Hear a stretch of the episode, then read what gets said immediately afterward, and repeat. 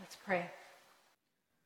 Holy Spirit, we thank you for your presence here with us this morning, moving in and through the scriptures read, the prayers offered, the praises sung.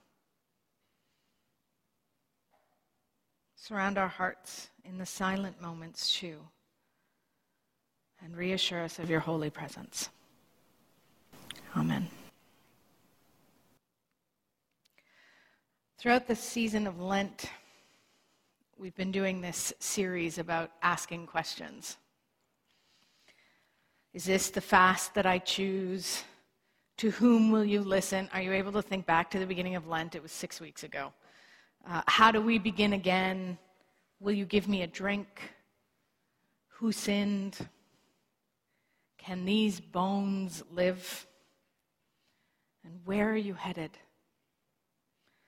Of all the questions in our series, this one remains the most unanswerable. Why have you forsaken me? Why have you abandoned me, forgotten me? It is fascinating and gut wrenching to me that in both Matthew and Mark's account of the crucifixion, Jesus dies in the interrogative mood. This biblical scholar Dale Bruner poignantly notes Jesus died not with some triumphant exclamation or declaration or proclamation, but with a question trembling on his lips. Jesus died the way a lot of people die, maybe the way all people die. He died asking, Why? Bruner goes so far as to say that this final question from Jesus is the gospel at its deepest, revealing better than any other sentence in the New Testament who Jesus is and what he does. My God, my God, why have you forsaken me?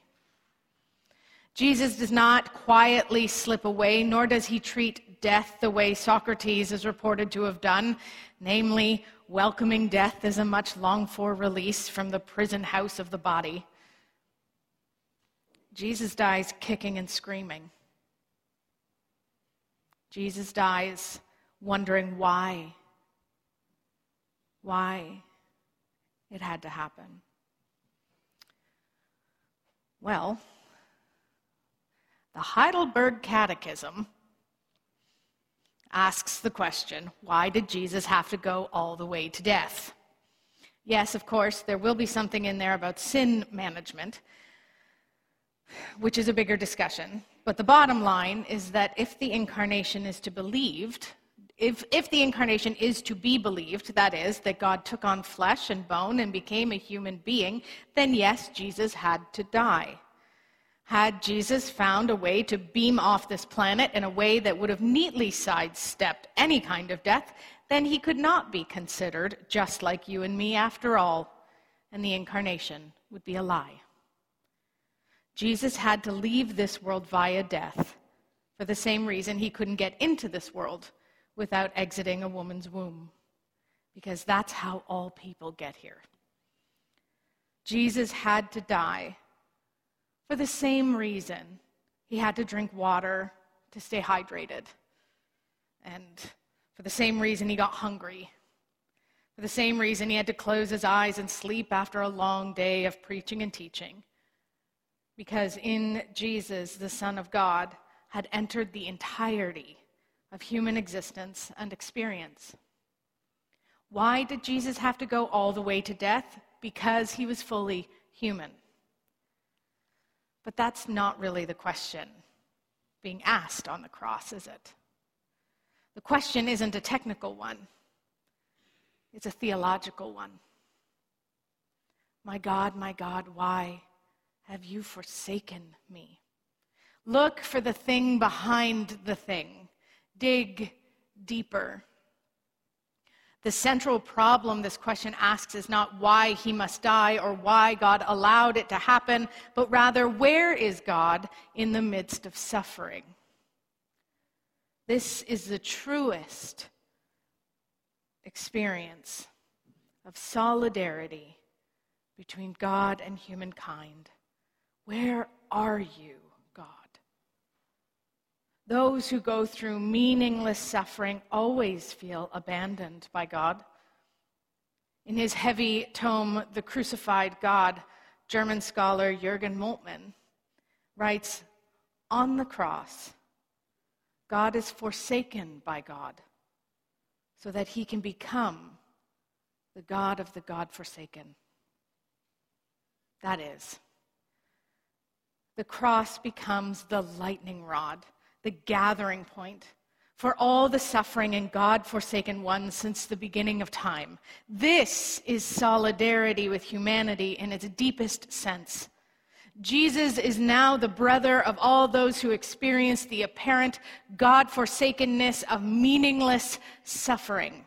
In our darkness of abandonment and desolation, we find as our companion a God who was abandoned and desolate.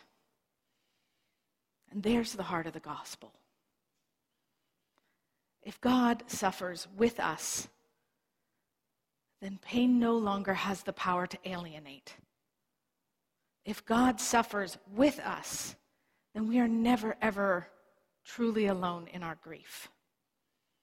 There is now a camaraderie, a fellowship, a community that emerges when we suffer simply because God in Christ has chosen to stand shoulder to shoulder with those who are victimized and in pain. As he was in his prison cell awaiting execution during Hitler's reign of terror, Dietrich Bonhoeffer wrote these simple words Only a suffering God can help. On the cross, the second person of the Trinity experiences physical death. Yes, that is an inevitability of the incarnation. But just as importantly, and perhaps more importantly, he experiences the abandonment we all feel at some point in our lives. Where are you, God? In my suffering, where are you in the suffering of my loved one? Where are you, God, in the pain and injustice experienced by people all over the world? Right there, in it, right in the thick of it. God has the audacity to penetrate right into our experience of abandonment, pain, and suffering. Because God experienced this abandonment, pain, and suffering on the cross. My God, my God, why have you forsaken me?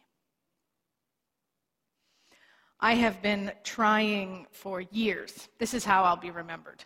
I have been trying for years to correct the overemphasis on substitutionary atonement. That is, the theology that Jesus died to take away our sin. It's not that that is a wrong understanding of the cross at all. It's just that the church has put all of its eggs into that Easter basket without realizing that it is only one theory, one of many theories about the cross. And frankly, it's not even the most compelling one. To oversimplify substitutionary atonement, we might say something like uh, humanity is sinful, which makes God mad, so we are condemned to die unless a pure sacrifice can be made in our place. So enter Jesus. Jesus takes the heat in our stead, and in him all of our yucky sin is defeated, and God is appeased, and we are saved. That's a bit crass, I know. But it works. It's like a slick equation. And so we hang on to it for dear life. It is clean, it fits in the box. But what most Christians don't realize is that this is only one of many ways of understanding the cross. And in fact, it has not always been the most compelling one in our 2,000 years of Christian history.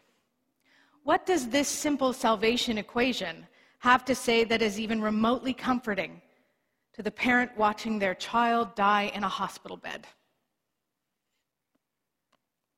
Or to the woman fleeing an abusive partner? Or the teen being bullied by authorities because of their gender or the color of their skin, or to the adult child watching their parent disappear into the fog of dementia. Well, in my experience, pastorally, not a whole lot. Which is why the life of faith gets relegated just to an hour at church. It feels irrelevant to the pain and suffering of real life Monday to Saturday. So, what if, instead of defaulting to the clean cut equation of substitutionary atonement, we spent more time with a theology of solidarity? We do it at Christmas time without even thinking about it.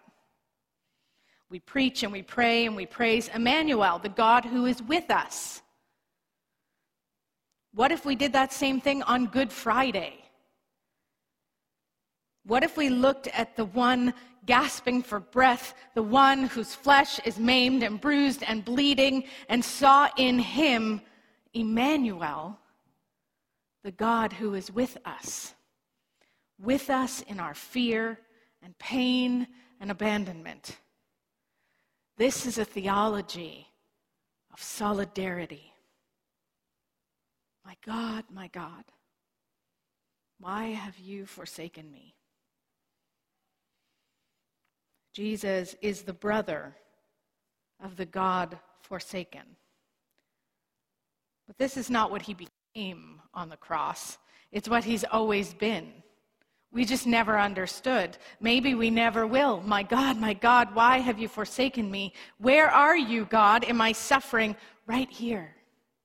Emmanuel, God with us.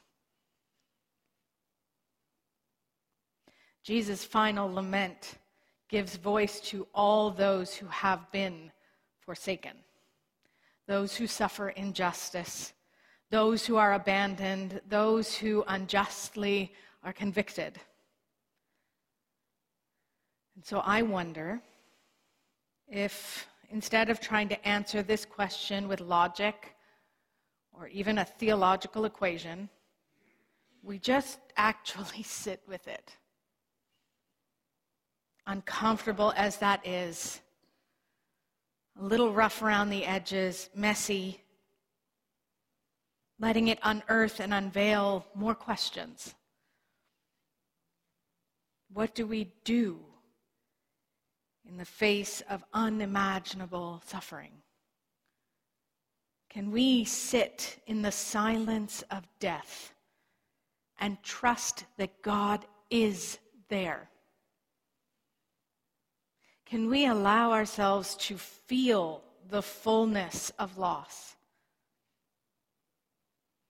Will we be in solidarity with those who suffer and grieve? What will we say with our last breath? This is the heart of the gospel, and it is the most important question. On this Good Friday, let us not rush to Easter joy without first sitting with the pain and despair and lament of the day, because this this is where the work is done. This is where God declares solidarity with creation in the suffering, Emmanuel, God with us. This is not yet the resurrection story, tempting as it is to introduce a triumph at the end. It isn't there in the reading. It isn't for today. Don't rush it. Okay, fine. If you don't tell anyone, I'll mention the resurrection this morning just a little bit. Shh. Let me close by saying this in defense of a theology of solidarity. When Jesus appears to his disciples in the upper room after his resurrection, his friends do not immediately recognize him.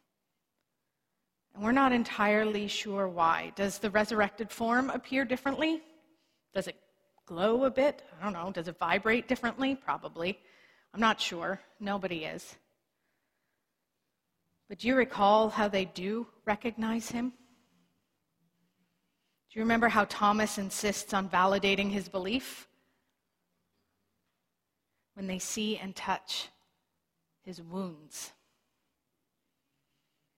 There is something so important, so fundamental, so vital to Christ's suffering with us that even when he is resurrected, his wounds remain. A reminder to us, perhaps, that this solidarity, this sharing in our grief and our pain, even to the point of death and beyond, this is what makes this day good. To God be all the glory. Amen.